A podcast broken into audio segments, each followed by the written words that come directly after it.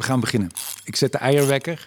Uh, lieve mensen, van harte welkom bij de eerste aflevering van het derde seizoen. En ik zit hier met uh, niemand minder dan uh, Erwin Olaf Springveld, zoals hij eigenlijk heet. Hij heeft die achternaam slim, slim weggeretoucheerd. hij is een van de belangrijkste fotografen van het laatste kwart van de 20e eeuw. Volgens de directeur van het Rijksmuseum. veel van zijn werken uit zijn oeuvre zijn toegevoegd aan de collectie van het Rijksmuseum. Um, nou ja, zijn kont is te klein. Er, er, zitten genoeg veren in. Er kan niks meer bij. Niet meer klein en hangt. Van harte welkom. Erwin, wat fijn dat je er bent. Ik vind het ontzettend leuk bij jou te zijn. Dus. Ja. Um, nou, je weet een beetje waar de podcast over gaat. We proberen te praten over het proces van het maken... in de hoop dat andere makers er iets uh, aan hebben... Ik heb jou wel eens bezig gezien bij een uh, soort masterclass in de kunsthal in Rotterdam. Met uh, jonge fotografen die nog op school zaten. Daar ging je nogal tekeer. Um, liefdevol, maar hard. Um, wat is het belangrijkste eigenlijk wat je, wat je, wat je mist nog bij, uh, bij jonge fotografen, bij jonge studenten? Wat is het belangrijkste waar ze zich op moeten focussen? Uh, nou, eigen identiteit is heel erg belangrijk. Mm. Want in een wereld met 7,8 miljard meer mensen blijf je alleen maar overeind als je dicht bij jezelf blijft. Als je ja. weet wie je bent. Maar wat ik wel bij, laat maar zeggen, ja, ik spreek dan voor de Nederlandse situatie. Want andere situaties ken ik lastig. Uh, dus dat je toch wel, en merk bij heel veel jonge mensen, uh, die worden opgevoed en die worden geboren, zal maar zeggen, en uh, opa en oma, papa en mama, die vinden alles geweldig wat die kinderen doen. Ja. Dus uh, het is, uh, als er een, een, peuter krast over een blok, ik wil maar zeggen over, over een kleurblok, dan roep je al met z'n allen, oh wat mooi, en wat kijk eens wat getalenteerd. Terwijl niemand zegt van, je moet eens proberen binnen lijntjes te kleuren. Ja. En dat, dat proces hè, van elkaar, de kinderen ja, adoreren dat gaat heel lang door tegenwoordig.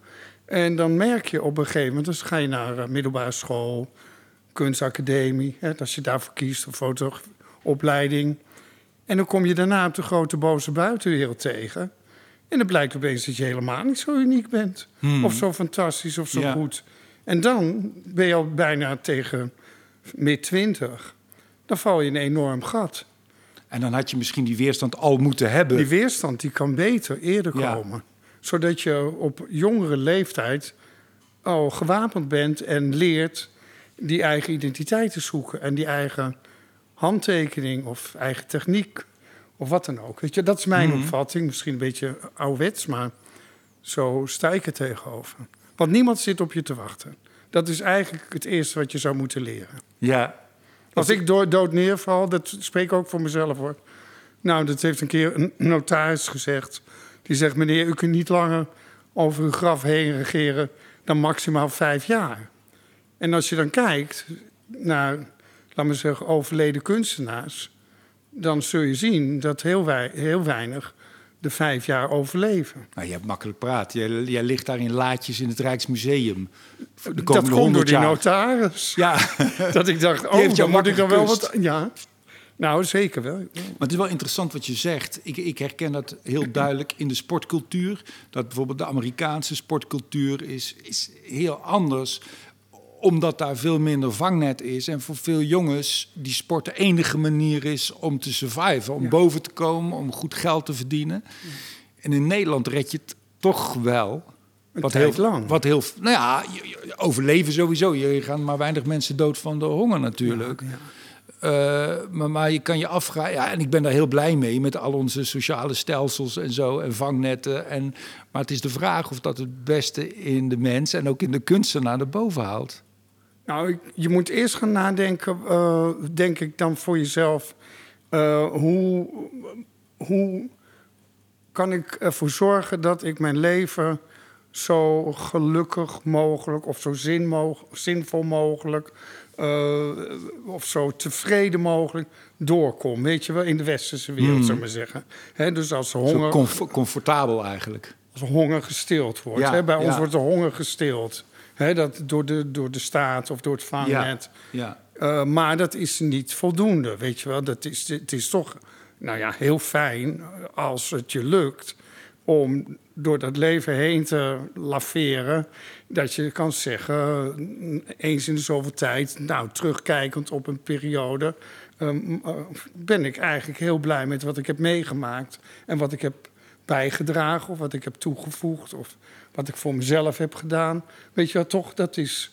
Dan kan je uiteindelijk je kist inzakken. Dat je denkt van nou, ik heb een zinvol leven geleid. Mm. En je ziet toch wel ook wel veel mensen die daarmee struggelen, met, moeite mee hebben.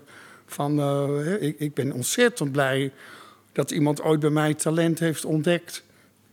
Uh, om te fotograferen. Dat was gewoon een leraar op de, op de school van die tegen jou zei van... ga maar eens fotograferen, ja. Olaf. Ja. ja, Dirk van der Spek was dat. Ja.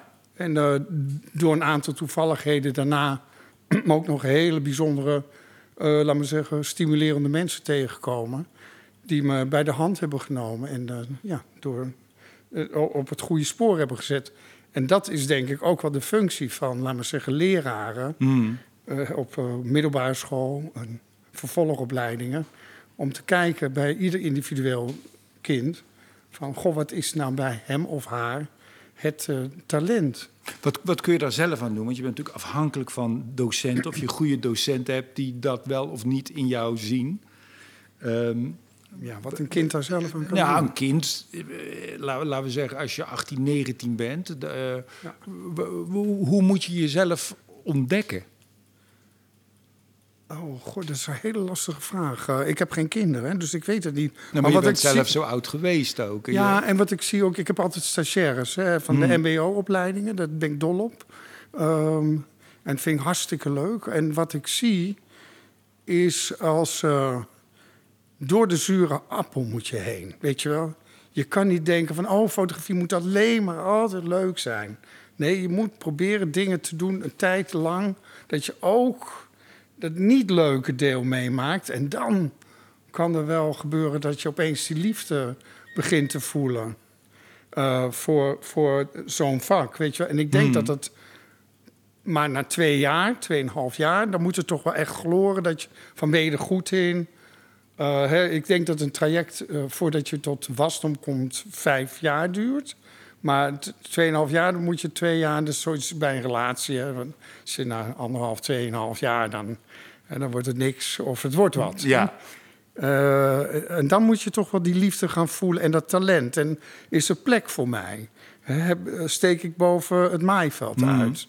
Dat is heel moeilijk om over jezelf te beoordelen natuurlijk, maar... Uh, en dan, maar dan moet je nog uh, minstens 2,5 jaar doorgaan. Je moet echt struggelen. Nou ja, jij, jij, zei ooit, ik kwam dat ooit ik kwam dat tegen. Dat vond ik heel mooi hoe je dat zei. Van, uh, je komt pas toe aan vrijheid als je eerst een hele periode eigenlijk struggelt met de, de, de, wetten van het ambacht ja. eigenlijk. Ja, ik vind ambachtelijke vind ik persoonlijk heel belangrijk. Ja. Want als je eenmaal leert om, uh, laat me zeggen, het, een boom te schilderen, in, zoals naturalistisch, zou ik maar zeggen, mm.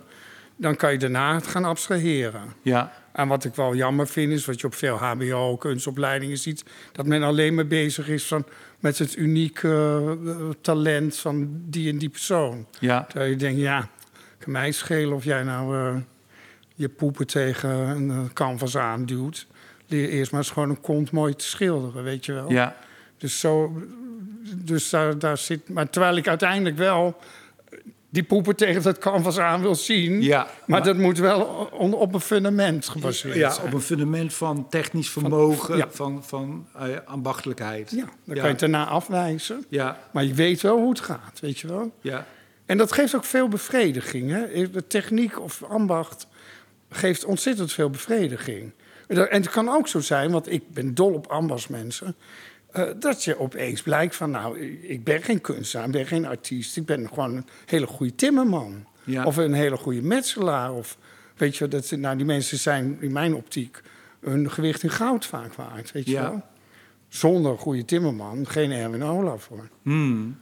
Ja, jij maakt veel gebruik van. En goede decorbouwers, zo'n Floris ja. Vos, die ken ik toevallig. Ja, die, ja. Uh... Floris is helaas overleden, ja. anderhalf jaar geleden. Het is wel zo dat ik tegenwoordig iets meer uitga van wat er bestaand uh, is. Hè. Dus niet aan decor, maar je hebt nog altijd heel veel ambachtsmensen nodig, weet je wel. En, die, en ik, ik hou daar heel erg van. Maar er zijn dus verschillende dingen die tegelijkertijd, of om de beurt, dat weet ik niet helemaal, moeten gebeuren. Dat is één, je moet dat het technische gedeelte van het vak onder de knie krijgen. En tegelijkertijd, of daarna, hoe zie jij dat? Moet, moet je ook ontdekken wie jij specifiek bent? Simultaan. Ja. Dat gaat gewoon, dat lopen allemaal laagjes door elkaar heen. Weet je, je moet jezelf ook niet te veel onderschatten. Hmm. Hè, want dat is ook, vind ik, geen fijne, geen goede emotie. Nee. Dat je, oh, nou, ik kan het niet, of ik ben niks, of iedereen is beter. Dat is ook niet zo goed. Je moet een flinke plaat voor je hersens hebben. Ja, dat geloof ik ook. dan, uh, want dan, dan ja, ik, als ik terugkijk naar mijn eigen werk, ik ben nu heel veel, ik ben mee bezig, um, allemaal negatieve uitgezocht, dus heel veel weggegooid. Maar wat een enorme hoeveelheid shit ik heb gemaakt. Wat ik op dat moment goed vond. Ja. dus je moet buffelen, plaat voor je kop, ambacht leren en doen. Ja. Gewoon een idee uitvoeren. Ga maar door, ga maar doen, ga maar doen.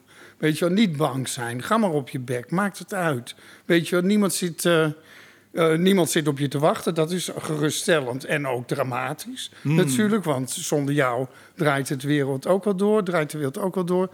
Maar met jou kan het verrijkt worden, weet je wel. Maar die eerste paar jaar, ga maar doen, weet je ga En heb een beetje ja, vertrouwen in jezelf, maar niet te veel. Weet je niet je moet niet de gebraden haan gaan uithangen. Want dat is ook weer, hè, dan, dat zie je ook. Ik heb wel eens een uh, stagiaire gehad. En die kreeg een tien voor zijn eindexamen. En, uh, en toen liep op... zeggen dat je perfect bent eigenlijk. Dat was, vond ik het stomste wat, die, wat ze, de, de examencommissie had gedaan. Hmm. Jongen heb je nooit meer wat van gehoord. Ja. Je kan beter, een, als je heel goed bent, een acht krijgen. Dan heb je nog uh, een aantal punten om wat te, te streven, ja. En waarom zou je een tien willen zijn? Ja, dat streven begrijp ik wel. Maar het hoeft niet. Nee. Ik hou wel van een negen. Een negen en een half. maar daarna, ik merk het aan mezelf, moet je heel eerlijk zeggen. Ik ben, uh, in 2019 ben ik 60 geworden. Heb ik grote tentoonstelling in Den Haag gehad. En in het Rijksmuseum. En dan die overdracht van foto's uh, naar het Rijksmuseum. Dat je toch wel eventjes, uh, ja, drie kwart jaar had ik zo van... Ja, ja, ik ben er, weet je wel. Ja. En, en nu... heb je, koop je niks voor. Ja. Uiteindelijk word je Je ego, ja. Ja, ja, ja, je ego. Nou. Is eventjes gestild of even... Ja, nou, ik mag er sowieso niet te veel ego krijgen. Van wie niet? Dan krijg ik namelijk de winst van voor. ik, heb, ik heb ook het idee dat er een soort... Nou ja, ik heb een idee, ook dat heb jij zelf ook wel eens zo geformuleerd... dat er ook, ook wel een soort van tweedeling is in jouw uh, carrière... Uh, waarbij het eerste gedeelte wat veel extraverter is en het tweede gedeelte veel introverter. Ja. Hoe, hoe, is dat, hoe is die omslag? Waar, waar, waar lag dat omslag? Ja, dat is een hele gekke dat is wel, ik, weet, ik kan aanwijzen wanneer het is gebeurd door de fotoseries. Hè. Het hele rare is het, dat mijn hele leven. Als, ik kan zo zeggen, oh, Chessman 1988. Weet je, eh, met mijn uh, Blacks 1990. Uh, Joy 85. Hmm. weet je, al mijn, mijn hele leven is opgebouwd uit de foto's die ik heb gemaakt. Ja, Fotoseries die ik heb gemaakt. Maar ik weet dat in 2003, toen heb ik een serie gemaakt. Die heette Separation. En daarin werkte ik met een moeder en kind uh, in rubber. En dat was een jonge, jong, jong jongetje, dus je kan geen echt kind in een rubberpakje nee. hijsen. Dus moest ik met haar werken met een pop. En door die werken met die pop, die wilde ik, moest ik in emoties duwen en kneden. He, dat is heel, en toen raakte ik gefascineerd dat als je maar eventjes duwde op die schouders, dat ze een klein beetje meer gingen hangen, dat je dan gelijk verdriet zag. En, en draaide hem iets van de camera, dan was hij, uh, laat me zeggen, een beetje bozig, weet je wel? Hmm. Zo, zo, zo. En dat ging mij fascineren. Omdat je zo voluit kon manipuleren eigenlijk. Ja, maar dat Omdat ook het een pop, pop, was. Voluit manipuleren, maar ook dat de, de choreografie van het menselijk lichaam...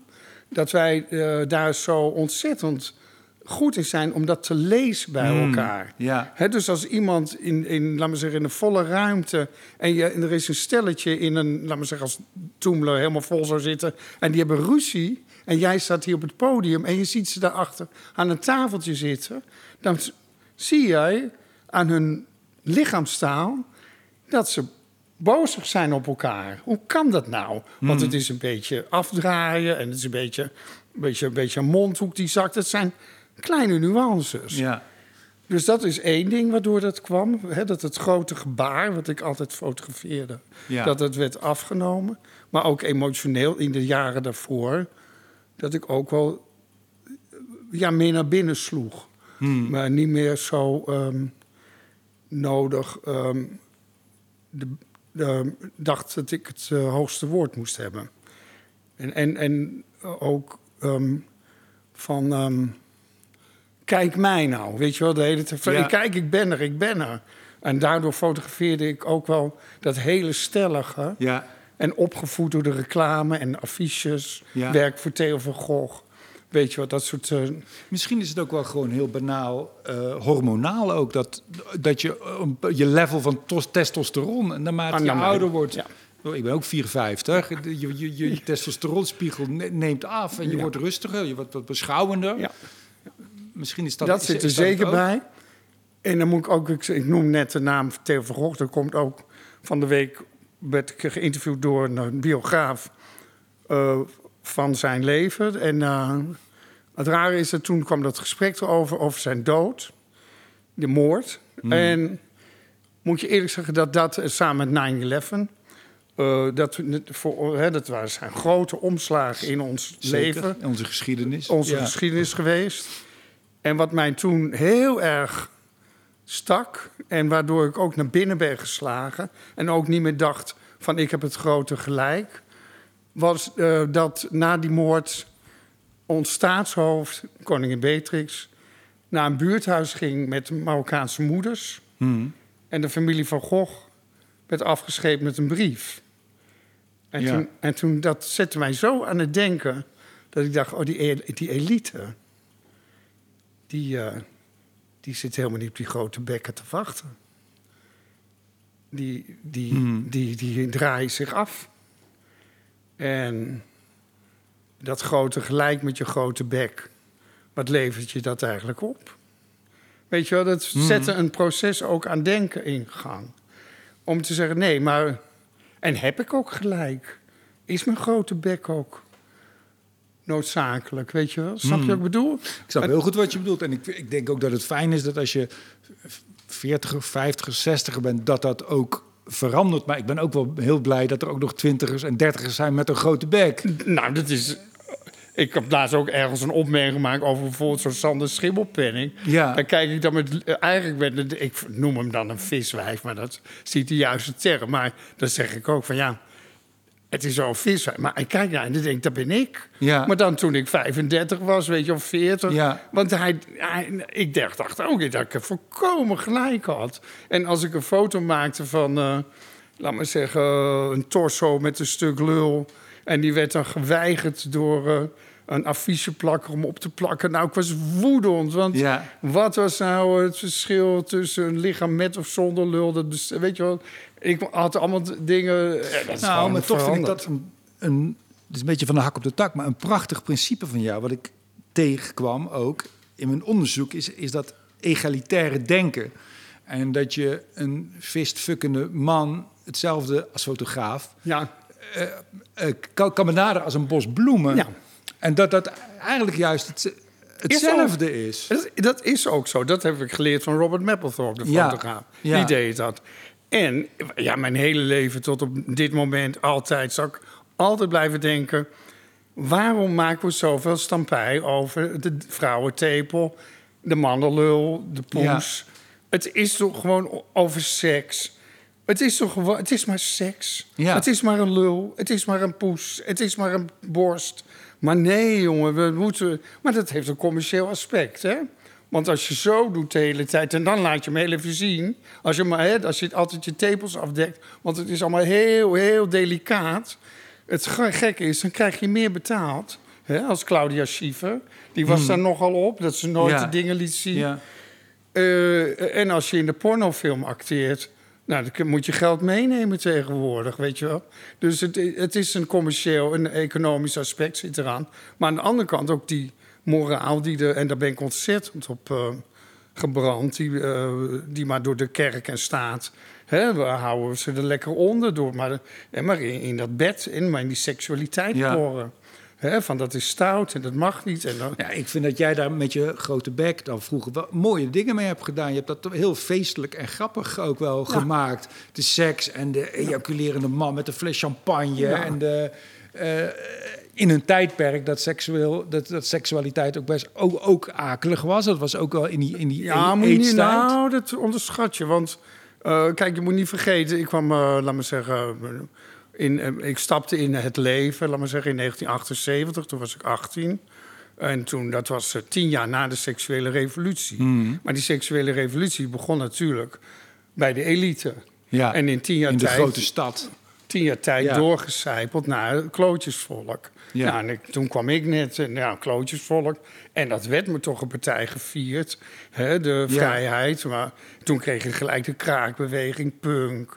Uh, de disco, hè, dat moet je niet onderschatten. Hmm. die danscultuur, dat was ook heel vrij. dus toen al heel al ras, na een jaar vijf, zes, uh, de ecstasy. Uh, dus nee, dat, de, we hebben ik heb flink de Polonaise gelopen ja. met, mijn, met mijn possie. Ja. ja nee, dat is, het is juist ik denk de laatste tien jaar geloof ik dat er toch wel een omslag is naar de jongens die staan te douchen uh, op voetbalclubs ja, in grote dikke onderbroeken. Ja. En dat vind ik toch wel een trieste ontwikkeling. Ook geile foto's van maken, zie ik meteen voor me. Oh, ik heb er helemaal geen zin in. Want het ruikt me dan toch als je je onderbroek aanhoudt. Maar het begint, we gaan even terug naar de, de, de, de grote bek. Is het niet um, noodzakelijk kwaad, misschien tussen aanhaling, aanhalingstekens, is het niet noodzakelijk ook om in het begin van je carrière toch ook wel echt die, die grote bek te hebben. Als al niemand op je aan het wachten is, moet je zelf toch je, je bestaansrechten er ook weer uitschreeuwen. Ja, daar ben ik volkomen met je eens. Maar het moet wel, uh, ik denk dat je niet moet denken, nou ga ik een grote bek hebben. Nee. nee. Je, moet je moet denken, nou, goh, ik moet. Nou, waarom is dat nog niet gedaan? En, en eh, dat ga ik nou eens doen. Ja. Weet je wel? Of, uh, nee, moet nou, binnen, ze doen het zo. Uitkomen. De intrinsieke motivatie moet van binnenuit komen ja. door wil om dat te doen. Mag ik even wat vragen? Is dat panda-doosje jouw lunchbox? Ja. Dat is van mijn dochter, ja. Zet je me nou uit te lachen? dus ligt hier gewoon een kind lunchdoos. en die, dat, daar eet jij uit. Nou.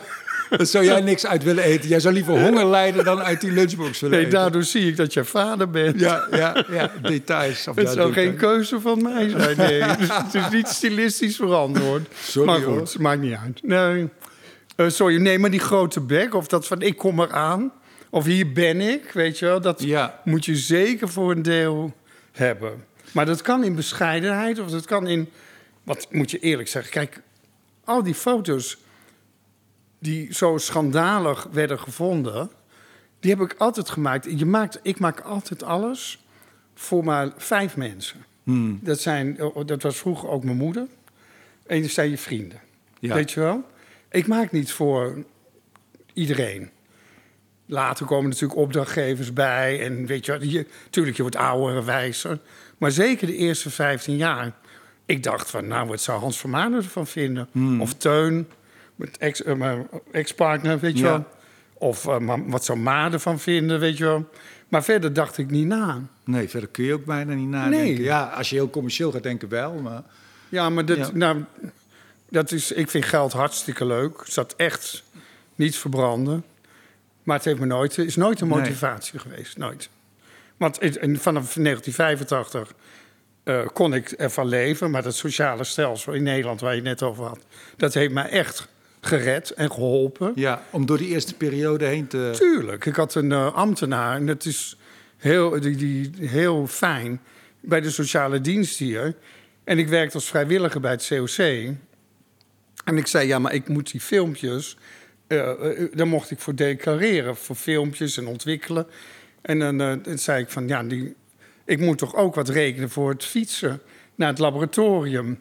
Zei hij, ja, nee, dat mag. Weet je, dan mocht ik een paar gulden meer rekenen. Hmm. En daardoor kon ik, dat was niet veel hoor, heel weinig.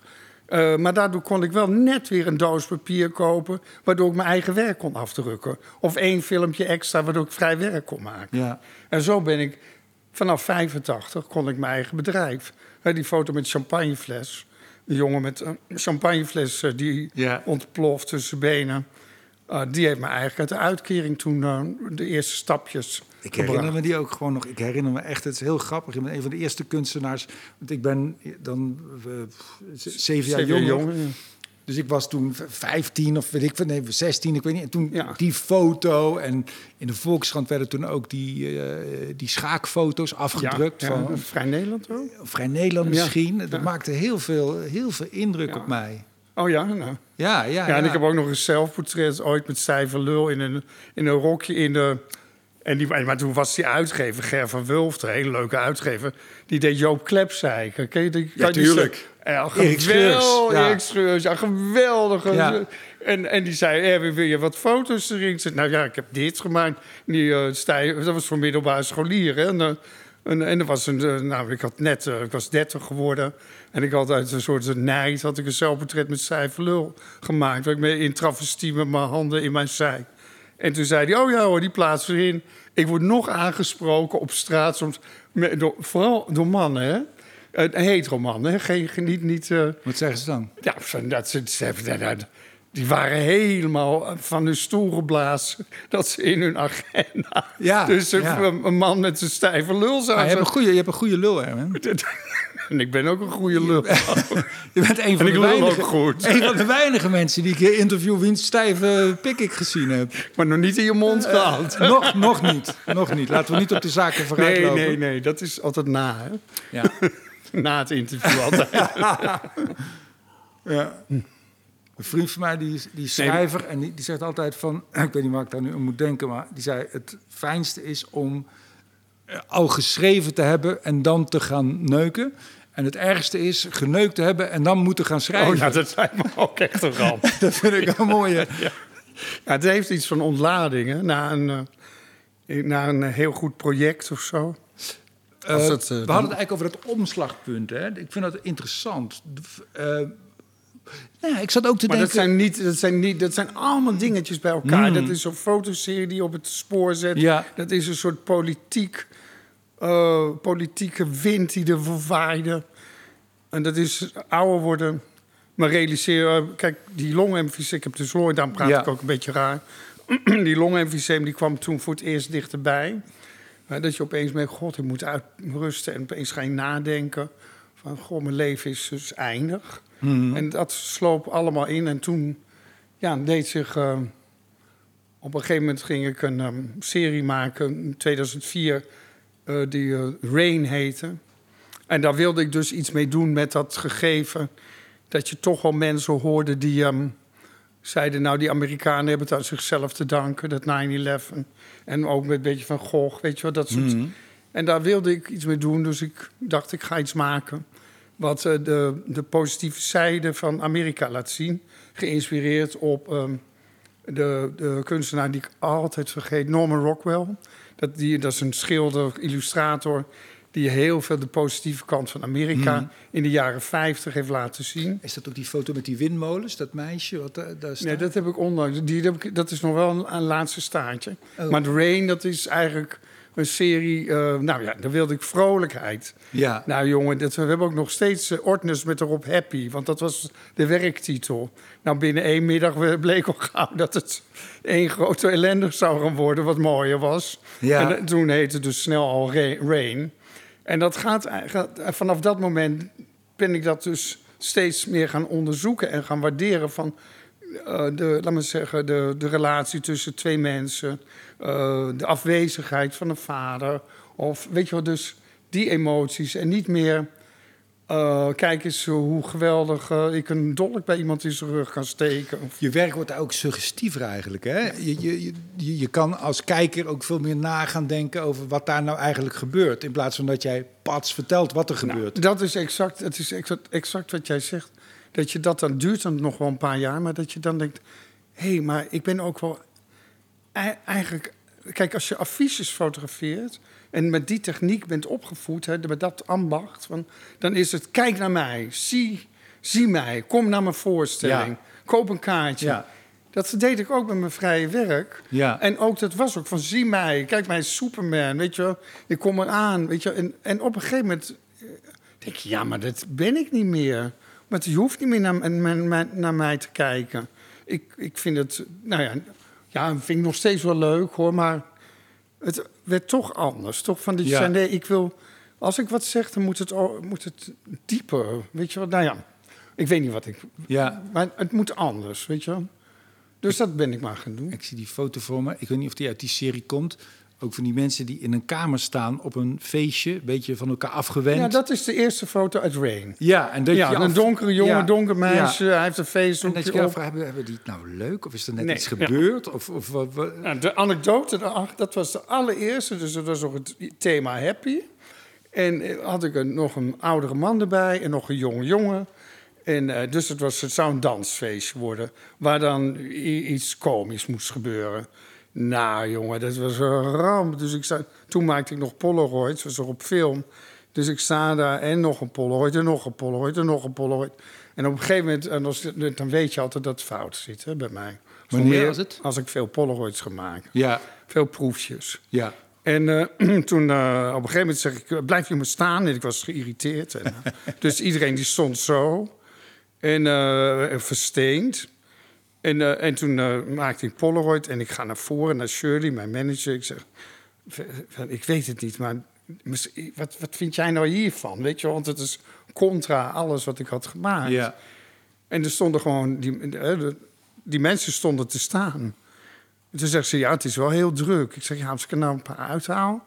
En toen, en toen toen had ik hem. Ja. Want toen ging het over die jongen en het meisje. En ik ben te laat binnengekomen of te vroeg. Weet je, of er is niemand gekomen, een beetje mislukt feestje. Je weet niet, en ik als fotograaf druk niet op tijd. Ja. ja. Want dat is eigenlijk, je weet niet wat er is gebeurd. Nee. En dat was toen voor mij zo'n inspiratie. Om daar op door te gaan, weet je. Ja. Nou, dat, dat was het verhaal. En van dat, dat moment kon ik dat nuanceren, want opeens zit je s'avonds ook ikzelf van wat is er nou gebeurd tussen hun tweeën. En dat was ook heel grappig. En dat, nog steeds kan ik daar ontzettend van genieten eigenlijk. Als je een afstand tussen een man en een vrouw in een ruimte zet. Uh, A, welke ruimte? Wat hebben ze aan? Hoe is hun choreografie van hun lichaamshouding? Hoeveel afstand is er tussen hun tweeën? Verander je één van die elementen, heb je gelijk een ander verhaal. Hmm. Op het moment dat ze een stapje naar elkaar toe doen, is er een romance. Op het moment dat ze een stap verder uit elkaar doen, hebben ze niks met elkaar. Staan ze precies op de plek waar ik ze nou had neergezet, dan is er een relatie, maar die relatie is verstoord. Nou, dat is toch waanzinnig? Hmm.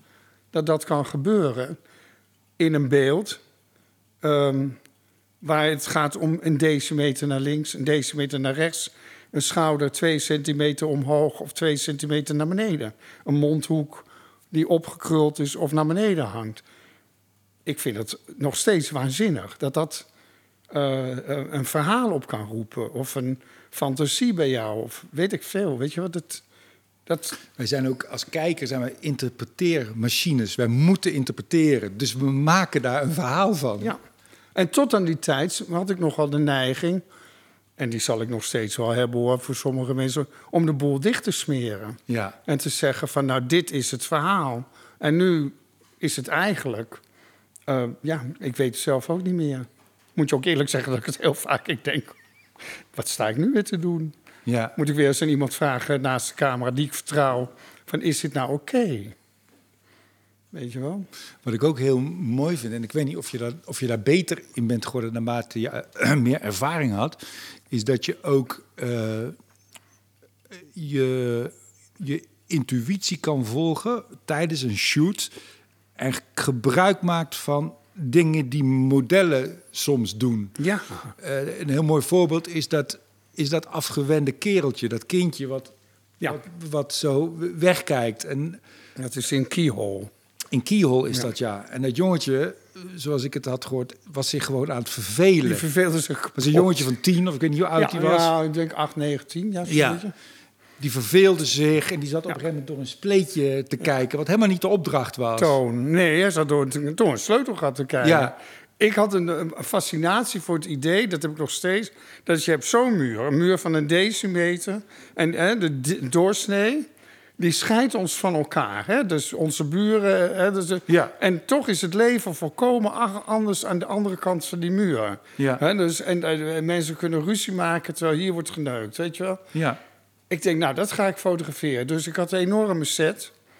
Twee, voor de grootste set ooit in mijn studio. Twee kamers naast elkaar. en uh, nou, dan moest dus in kamer A de ene actie, in kamer B de andere actie. Nou, dat was zo ontzettend letterlijk. En dan was weer, weet je wel, wanhoop. En ik had het jongetje, Toon, en die zat te wachten. En uh, nou ja, het is natuurlijk een decordeur waar niks achter zit. En dat is voor kinderen natuurlijk best fascinerend. Ja. En die zat te wachten en die zat exact zoals op die foto. En toen zat hij door dat sleutelgat te koekeloeren naar wat erachter zou zitten. En, uh, en ik, uh, Monica Petit, de kleding, die ziet dat en die stoot me aan. Die zegt, moet je kijken. En ik zeg, jezus Mina, weet je wel? Ik zeg, niet bewegen. en hij bleef zitten, weet je wel? En toen hebben we alle techniek hebben verschoven... en toen heb ik een compositie in het licht... en die jongen bleef maar zo zitten... wat ook bijdraagt aan hoe die schouders, weet je... want het zakt toch een tikje in... Een klik, klik, klik, klik, klik. En toen had ik hem. Ja, schitterende foto. En toen zei hij, eigenlijk zegt die hele foto... wat ik wil. Je kijkt van jou... Ja, hij kijkt van zijn leven in het leven van een ander. Door, hmm. door dat sleutelgat te koekeloeren. En toen door die afgewendheid van de camera... toen heb ik dat alle modellen... want we hadden iedereen al min of meer geboekt... of in ieder geval de eerste drie foto's, weet je wat, dat doe ik dan. En, uh, en iedereen gevraagd, wend je eens af van de camera. En wat gebeurt er? Dat iedereen het op een andere manier doet. En er was één vrouw bij, een van de eerste... En die draait zich af. En het is één en al schuldgevoel wat je ziet in die rug. Ja. En nou, dat vond ik zo fantastisch. En daardoor begon bij mij een soort... Dat er een, over een familie met schuld en boete. En, en ja, je weet niet wat er is gebeurd. Maar nou ja, als ik zelf de contouren van een heel verhaal gezien... Die, dat ik verder niet kan invullen... Nou, dan denk ik, dat zit goed. Dan kan iedereen dat. Ja. Dus dat is een beetje altijd. Maar ik wacht altijd wacht je op toeval. Ja. Zonder model maak ik geen foto. Ja. Ik ben, ben afhankelijk van, van iedereen voor de camera. De technici, de, de ambasmannen achter de camera. En, maar voor de camera, daar gebeurt het. Ben je daar vaardiger in geworden, ook in de omgang met modellen? Of was je daar altijd wel wel goed in? Ik ben een goede slijmbal. Ja. En ik moet houden van je. Nee, ik moet verliefd worden. Dus ik moet heel even verliefd worden. Ja. ja. En, en ik lul je erin. Althans, dat klinkt nu negatief, maar ik, leg, ik vind het acteurs. Dus ik, ik klets over wie ben je of wat, wat ook mijn beweegredenen zijn. En je, je kan niet tegen iemand zeggen, ga maar staan... en dan heel erg met je techniek en, en dan ook... Nee. dat is niks voor mij. Nee. Ik koekeloer ook naar je. Ik zit ook te bestuderen. Kijk, weet je wel, wat, uh, waar, waar, waar, het zit bij je, waar het niet zit, weet je wel. Um, dat, dat, ja, ja, je kleedt iemand uit met mijn ogen, bij wijze van spreken. Ja. Om te kijken waar, waar, waar, waarom, waarom ga jij in deze film optreden, weet je wel? Wat, waarom, waarom wil ik dat? Ja. En dan op een gegeven moment zie je het en heb je het. En, en dan probeer je ook naar die emotie toe te komen. Maar waar je voor moet oppassen, wat, wat ik net zei. Van, uh, je, van de, voordat we begonnen, van dat je tegen een model zei van, nou denk maar niet. Want op een gegeven moment vertel je een verhaal en dan gaat iedereen, oh, nou moet ik heel zielig zijn. Nee, nee, dat moet je niet doen. Denk maar niet. He, want in je meest dramatische momenten in je leven, bij het overlijden van een dierbare of zo, dan denk je ook niet altijd. Weet je, dat moment dat. En dan ben je gewoon, ja. Dan ben je, ja. je ben, wees zijn. Ja, wees iemand. Wees die persoon. Ja, ik vind wel, bij, ik heb dan iets meer verstand van acteren dan van model staan of zo. Maar goede acteurs, die, uh, die, die kunnen ook heel goed naar zich laten kijken. En wat dat precies is, weet ik ook niet, maar dat is wel iets. Nou, maar ik denk, weet je, als jij, ik heb jou wel zien acteren in film, dan ben je, jij bent. Je bent. Je bent, je bent niet aan het doen alsof... Wat ik me echt me vreselijk aan kan ergeren... is mensen... dan gaat, moet er toch een iets te groot pruikje op... of een leuk, iets te bloemerig bloesje. Want wij, ik doe net alsof ik een ordinaire barkeeper ben. Mm. Weet je, oh, dat vind ik vreselijk. Ik moest zo lachen om dat verhaal... wat jij vertelde ooit... eh, over een, eh, een shoot die je had voor Diesel... En eh, de- die, die, die, twee, die twee oudjes die Ja. je moest fotograferen. God, je hebt je goed ingelezen. En, en dat er een, een oudere man was, die model was... en die zat maar de hele tijd... eh, die liep lollig te doen. Die was Ja. een beetje aan Benny Hillen. ja. En daar, daar zat je helemaal, helemaal niet op te wachten. Nee. En eh, je had een heel grappig wijfie ook Ja. daarnaast. Diana. Een stoute dame. En dat jij tegen die, tegen die man zei van... Ga jij, nou maar, jij maar, ga jij maar slapen. En die man moest slapen. En dat die vrouw naar zijn kruis grijpt. Nee, nou, nou flink. Vol, vol is Vol, is, is, want ik deed ja, zo Ja, Afrika, maar ik maakte zo'n grijpbeweging. ja, maar het mooie is haar mond. Dat is echt zo'n geconcentreerd en weet je, geilig tongetje. Dit is exact een foto waaruit je kan zien dat je wacht op een gouden moment. Zoals die champagnefles. Ja. Het is maar één keer in mijn leven gebeurd dat hij zo, zo champagne spoot. Ja. Maar zoals zij keek, dat is één seconde. Ja, Maar wat je exact ziet in die foto, is het karakter van die vrouw. Kijk, die man die was een bijrol. ja. En dat ging erover Dirty Old Denim. Dat was de slogan. Dus er moest iets met Dirty Old... Er moest iets funstigs gebeuren Ja. met twee oude mensen. Ja. In een bejaardenhuissetting. En, ehm, en zij grijpt hem bij zijn kruis.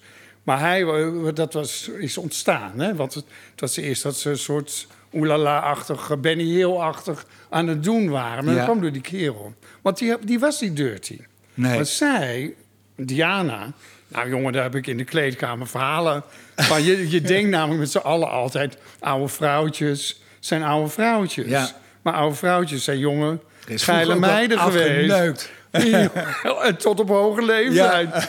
Dus zij wisten exact wat ik wilde. En als je goed kijkt wat in die foto... Hè, dus hij slaapt met benen wijd, met zijn wandelstok... en zij grijpt hem vol in het kruis. Eh, of nou, ze, grijpt, ze zit echt te frunniken, flink te frunniken. Ja. En wat, maar waar je, da- daar gaat het niet om. Waar het in die foto om gaat, zijn om haar ogen. Want als die ogen tuttebellerig zouden zijn Ja. geweest... Ja. dan had je het verhaal niet geloofd. Nee. Ze kijkt gewoon bloedgeil. Ja. Met die tong ook uit de Ja, mond. ja. Zo, dan zou ik hem eens even flink bij zijn ballen grijpen, weet je wel. En dan kan ik er een decor omheen verzinnen. Je kan styling doen, je kan pruiken, alles. Als die ogen niet kloppen, dan eh, ga je de boot in. Dus dat is waar ik voornamelijk mee bezig ben. Klopt die, klopt die blik? Andersom zou het trouwens niet meer kunnen, denk ik. Als, als je een man het advies zou geven om een vrouw in de kruis te grijpen... terwijl je net van tevoren tegen die vrouw hebt gezegd... doe maar net alsof je slaapt. Had je een probleem gehad, eh Erwin Olaf. Ja, de zwarte lijst. Eh, ja, oh ja, de cancel culture, hè? Of, toch, zo heet dat? Ja, ja nou ja, die, die wint die waait sterk.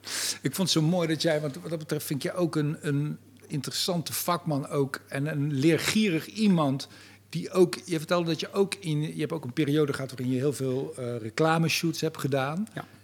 Maar dat je ook daar eh, ook veel, veel geleerd hebt. Je vertelde dat je, omdat je foto's moest maken voor billboards, dat je breed hebt leren componeren. Ja. Vond, ik- vond ik zo Ja. mooi. Ja, een liggend, liggend formaat. Ja, Weet je, en, eh, ik, Hasselblad, hè, dat is mijn camera waarmee ik veel fotografeer. Dat is zo, heel lang was het een vierkant negatief. Dus Ja. ik kon best heel goed in vierkant. Vierkant is een lastige formaat Ja. om in te componeren.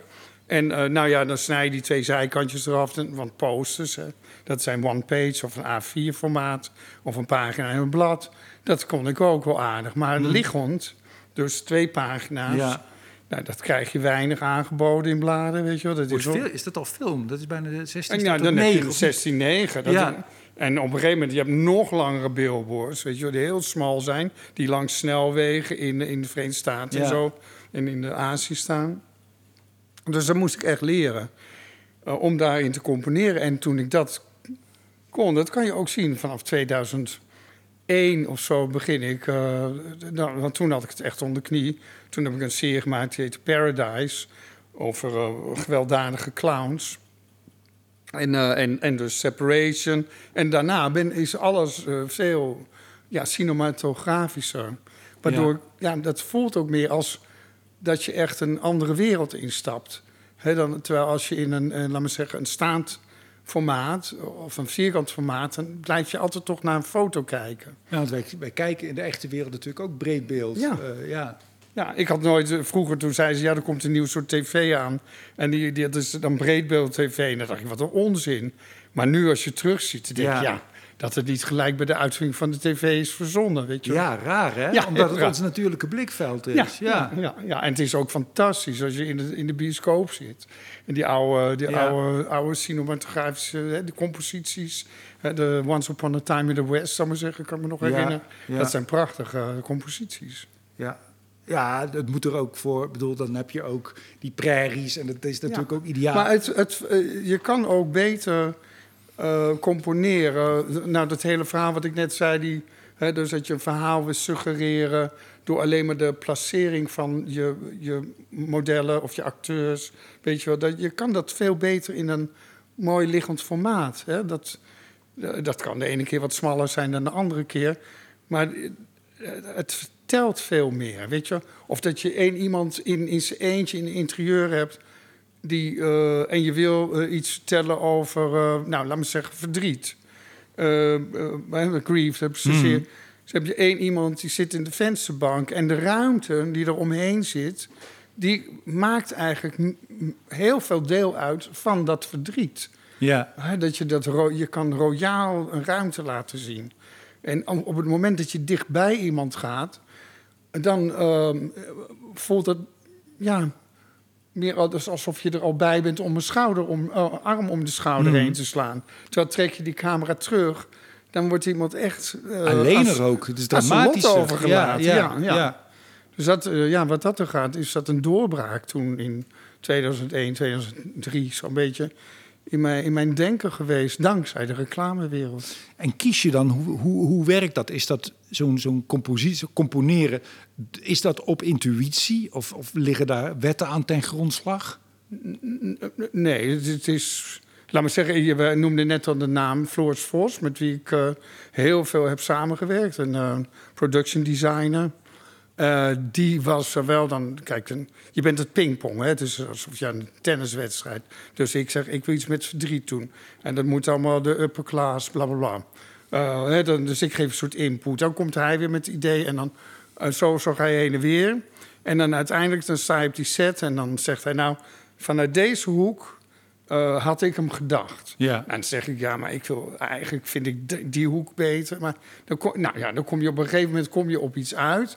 En de ene keer ja, had hij volkomen gelijk, vaak. En, en dan werk ik vanuit die hoek, weet je wel, die, die dan het allermooiste is voor eh, de, de set. Maar soms is die andere hoek mooier voor het verhaal, weet je. Dus, ja. eh, eh, eh, dus nou, dat is altijd een 50-50 of... Ja. Nou ja, uiteindelijk ik betaalde, dus ik bepaal, ik bepaal Ja, jij bent de artistieke leider, maar het is wel heel belangrijk om, om goede mensen Ja, om je heen te is, verzamelen, eh, die input geven. En die, en die ook niet een groot ego hebben. Die ook niet erg vinden als je op een gegeven moment zegt... ja, maar dat, weet je, als je zo'n bos bloemen hebt, eh, in het interieur hebt gezet... als eh, pro- production designer... En ik, en ik eindig met één tak. Ja. Weet je wel, omdat dat beter is voor die mevrouw. Want kijk, het is ook met kleding, haren, make-up en, en, en interieur. Het moet eruit zien alsof, alsof het... Die, die, ik zeg nu maar even die vrouw die ik fotografeer in dat interieur... alsof zij het behang heeft uitgekozen. Zij heeft die schoenen gekocht. Zij heeft haar ochtends gedaan. Daar gaat het om. Ja. En niet om een model wat wij met z'n allen hebben aangejurkt. Nee. Dat is meer iets voor de modebladen. Ja, en jij hebt volgens mij ook niet, misschien buiten je werk om, wel, dat weet ik niet, maar volgens mij als je aan het maken bent, heb jij volgens mij ook geen last van een groot ego. Want volgens mij wat jij heel goed kan, is ook als je aan het werk bent, om en, je hebt mij ook wel eens gefotografeerd, maar om en heel gefocust te zijn en tegelijkertijd ook weer open te staan voor wat er komt. Weet je, dat een st- eh, styliste zegt van volgens mij moet zij die Ja. schoenen uit, want dat is veel kwetsbaarder. Ja, ja, ja, denken van ja, ga weg, ik ben niet bezig. Maar dat je dat als geschenk ontvangt. Ja, maar als je dat niet, als je dat niet, ja, dat is wat je zegt, als geschenk ontvangt. Want als ik me daarvoor afsluit, dan gooi ik zoveel talent weg. Ja. Maar ik luister, ik vind ook. Ja, maar als je zelf een hoge status aanmeet, dan denk je, ja, wat weet jij er nou van of zo. Dus dat, dat zou heel erg in de weg kunnen zitten als je dat wel doet, volgens mij. Ik moet eerlijk zeggen dat ik eh, als een stagiaire net de eerste week stage loopt, dan moet je lekker je mond dicht houden. Maar na een aantal maanden vind ik toch wel ook de mening van de stagiaire belangrijk. Weet je, uh, je moet weten wanneer je het tegen me zegt. Weet je, maar kijk, natuurlijk je hebt je vertrouwelingen, zoals dan Floris, maar Maatje Monica, make-up, uh, ja. oh, Annemiek Bonen. Dat zijn een, soort possie waarmee ik veel werk. Als zij wat zeggen, dan, uh, dan luister ik enorm goed, weet je wel. Dan kan je wel eens principieel vers verschillen van mening. Maar laat me zeggen, over een pony. Dan uh, een, een, het dier of ja. het haar? nee, het, ja, ik weet het niet. Nee, maar ja, dat heb ik dan bijvoorbeeld. Uh, kijk, Maatje Monica, die, dat is zo'n kleding. Die grossieren in afgetrapte schoenen. Die hebben gewoon een heel. Dus, maar, eh, dus als je daar. Nou, die kunnen ook aan prachtige nieuwe schoenen komen. Maar een schoen die een beetje is afgedragen. Is altijd echter meer ja. dan een schoen die nagelnieuw is. Uh, en Pony, Annemiek Bonen. Um, we hebben een keer uh, een film gemaakt. Uh, een hele lange, saaie kunstfilm. Waiting. Fijn dat je het er zelf bij ja. Een Aziatische vrouw komt in een restaurant. Ze heeft een date. En de date, daar gaat ze op wachten. Nou, dat waiting, dat zit, daar zijn wij getuigen van. Ik zal de afloop niet vertellen, maar het duurt drie kwartier. En er komt niemand. Oh shit, heb ik het toch gezegd? Vrouw moet, ja. Shit, je hebt me verraden. Uh, die vrouw, die wilde ik, die wilde ik graag... Uh, want ze mocht niks doen. Uh, bij wijze, ze moet wachten. dus geen geacteerd. En, en die, die maar die wilde toch dat, je, dat ze ontroerde. En dat ze kwetsbaar overkwam. Wat ik een rotte woord vind tegenwoordig, maar goed. Dan doet Annemiek, die zet een pruikje op. En dat doet ze een heel klein beetje naar achteren. Waardoor die pony net 3 mm te hoog is. En er zit één knipje in wat een beetje fout is. Ze, die vrouw kan gaan acteren wat ze wil. Knap doen, leuk doen, mooi doen. Ze blijft kwetsbaar. Ja. Want ze is een beetje verknipt. Ja. is een beetje, het kapsel is modieus, maar net niet modieus genoeg. Nou, als ik dat nou weggooi. Als ik nou zeg, nee joh, ik had bedacht dat ze zus of zo zou moeten zijn. Hmm. Dan heb je gewoon een fout gemaakt als maker, vind ik. Ja. En dat is het, ja, dat, dat probeer I steal wherever I can, zei Picasso al. Mooi, dus- die details. Hè? Ik heb wel zo'n striptekenaar ook, of zo'n cartoonist horen vertellen. Volgens mij was dat gewoon van fokken en sukken. Van wat, wat zo'n zweet, één zweetdruppeltje. Dat is een wereld van verschil. Dan zie je opeens hoe iemand zich voelt, maar dat is dat knipje in die ja, ook zo. Het is een detail. En dat maakt het eigenlijk. En daarvoor moet je eigenlijk ouder worden. Dan merk ik wel dat ik dat alleen maar kan. Uh, nu ik ouder, ik zie het ook in licht. Weet je wel, licht, dat is eigenlijk. Oh, dat duurt, ja, dan ben ik 61, weet je wel. Het heeft zo lang geduurd, tien jaar geleden, dat je denkt: God, het licht is eigenlijk alles. Want met licht vertel je alles. Hmm. Je lampje, dat is tegenwoordig een klein beetje naar links, klein beetje naar rechts. Ietsjes hoger, ietsjes minder, ietsjes zachter, iets ervoor, iets erachter. Weet je wel, dat, eh, dat... Wat vertelt wat dan? Hoe komt dat? Drama. Ja. Of juist niet. Of juist objectiviteit. Suggestie van objectiviteit. Um, uh, realiteit of onrealistisch, theatraal. Of, of juist uh, imploderend of exploderend qua emotie. Ben jij, ben jij dan, uh, doe jij het licht als jij zelf fotografeert, of heb je dan ook weer een lichtman? Nee, nee ik werk met Piotr, dat is mijn assistent. En, de, en die doet dan de, uh, in principe opbouw. Hè, van we nemen het door. We zeggen uh, van nou, wat is de sfeer? Wat wil ik uitdrukken? Wat, wat gaan we doen? Nou, dan doet hij een principevoorstel en dan ga ik verfijnen. Ja. Zal maar zeggen. Of, of ik zeg nee, ik vind niks, moet het helemaal anders. Want je bent dan ook weer afhankelijk van de jukbeenderen en de, de oogligging van nou, modellen. Of ja, ja, ja, ja, dat is echt op. Uh, ja. Maar bijvoorbeeld, jij had het net over die, eh, dat windmolenpark. Hè. Ik heb een Palm Springs, heet die serie, uit 2018. En dat is geïnspireerd op de fotografie in Palm Springs in de jaren 50, jaren 60. En wat deden de Amerikanen? Dat, die hadden natuurlijk die uh, geweldige Technicolor-achtige techniek. Hè, dat zijn die kleuren net een beetje al, prachtig. Maar ook wat ze deden, was ze heel vaak eh, zonlicht en dan een beetje inflitsen. Dus dan heb je de zon, die is je grote bron van licht. Mhm. Maar je flitst de schaduwen, die je op met een, een, eh, met een flitser. Nou, die balans tussen eh, dat flitslicht en dat zonlicht... eh, daar, die is heel precair. Van hoeveel doe je, hoeveel doe je niet. En dat hebben wij ook gedaan in Palm Springs, die serie. En dan met de styling, die passen... Want de Technicolor is niet alleen maar dat je later een kleurtje toevoegt... of zoiets. Nee, dat zit al helemaal in hoe groen is het gras... of hoe, hoe ro een roze jurk of pastelgroen, weet je, pasteltintjes...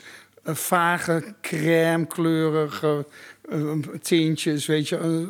eh, Bordeaux-achtige. Daar zit al een heel kleurenpalet zit er ook achter. Hè.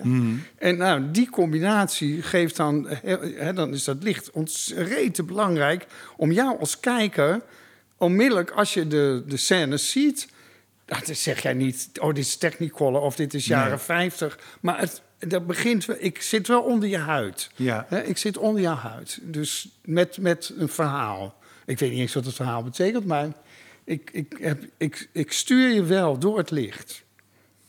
En door de details verder. Ja. En daardoor, ehm, En heb jij daar zoveel... Want ja, toen jij jong was, was je al gefascineerd en geïnteresseerd in schilderkunst... en in licht. ah, dat wordt wel enorm overdreven, maar ik vond het wel leuk. Oh, oké. Ja. Maar wat wou je zeggen? Nou ja, dat, dat, Nee, zoveel nee, tijd ik- ja. voordat je Ja. een meester wordt, om het dan zomaar te noemen. Nou, dat, dat moet nog maar blijken. Ik heb het mazzel gehad dat... eh, Ja, voordat je het, ik bedoel, Dat meester in de letterlijke zin, dat je het vak meester bent of zo. ja, je- onder de knie. Ja, Ja. ja, maar je blijft doorleren hoor. Dat hoop ik. Dat, dat is wel. Maar het is inderdaad zo dat ik wel denk de laatste vijf jaar van verdorie. Wat heb ik toch veel tijd lopen verkloten. Dat ik niet eens door had dat als je lamp. dat je zoveel effect kunt sorteren. dat als je lamp naar links of naar rechts drie millimeter doet. dat het al een wereld van verschil is. Heel lang heb ik gedacht. Dan moet een eh, naakte dikke vrouw. dan moet een dwerg op één teen naast aan dansen. nog een, een drumband eromheen en dan een handschoen met, wat, wat, eh, met draadjes eraan. En, en, en er moet confetti naar beneden dwarrelen en dan is het pas een goede foto. En, en, en voordat je bij dat moment denkt van nee, ik kan het ook doen met die lamp een beetje en als zij een beetje naar links of naar rechts. Of, nee, al die details die ik net zei. Eh, dus dat je heel weinig nodig hebt eh, om, om eigenlijk een diepere emotie op te roepen dan zo'n dichtgeplamuurde foto. ja. Je, je fotografeert over het algemeen wel veel, of wel, ik, weet niet hoe ik het zo formuleer, maar ik vraag het me meer af. Fotografeer je nou meer knappe mensen, mooie mensen dan, dan vroeger, of is dat flauwekul? wat? Ehm, dat is een goede vraag. Dat vind ik niet. Maar eh, ik heb wel heel erg een zwakke, heel zeker in de jaren 80, jaren 90 gehad. eh, voor eh, de, laat me zeggen, de afwijkende lichaamsvorm gehad. Hmm. En daar ben ik ste- nog steeds, eh, eh, voel, ontroert me dat. Omdat ik weet dat mensen een struggle daarmee kunnen hebben in het echte leven. Hè? Als je heel klein bent geboren en je blijft ook klein. Of je, wordt, eh, je hebt obesitas waar je niks aan kan doen. En de hele buurt eh, kan eh, over je rollen, zou ik maar zeggen. Hmm. Dat, dat, dat, dat, dat, dat raakt me, weet je wel. Omdat ik zelf een klein beetje een pestverleden heb. Maar dat kan ik achter me laten, omdat ik binnen een mal ben geboren die maatschappelijk geaccepteerd is, zou ik maar zeggen, weet je wel. Dus ik heb gewoon een lichaam. Uh, maar op een gegeven moment um,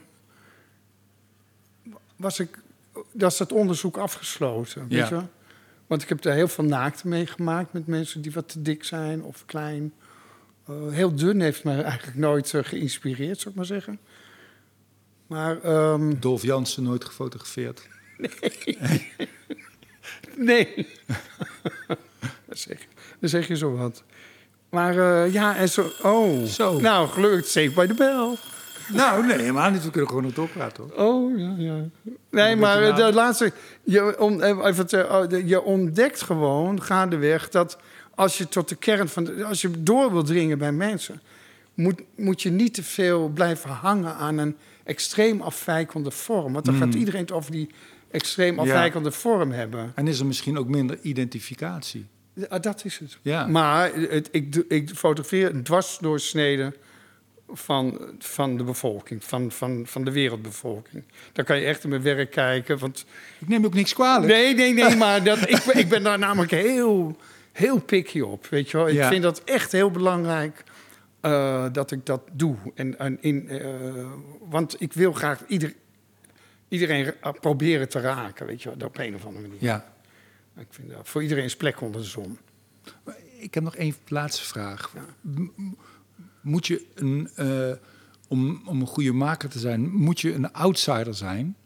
Je begon net ook over je, je, je pestverleden. Moet je, moet je aan. Moet je Het grappig dat jij nou dat woord outsider... Ik krijg binnenkort wil iemand allemaal dingen weten over outsider art. Oh, Dat schijnt ook een soort kunstvorm te zijn. Het is wel... Het helpt. ja. Het helpt omdat je dan eens een keer naar achteren kan stappen. Denk ik. Als je een beetje afstandelijk bent, een beetje... Maar dat wil niet betekenen dat je een enorme rotjeugd moet hebben gehad. Weet je, maar het is wel fijn als je twijfelt. Dankjewel, man. Jij ook, Ja, bedankt. dankjewel. Dat is leuk.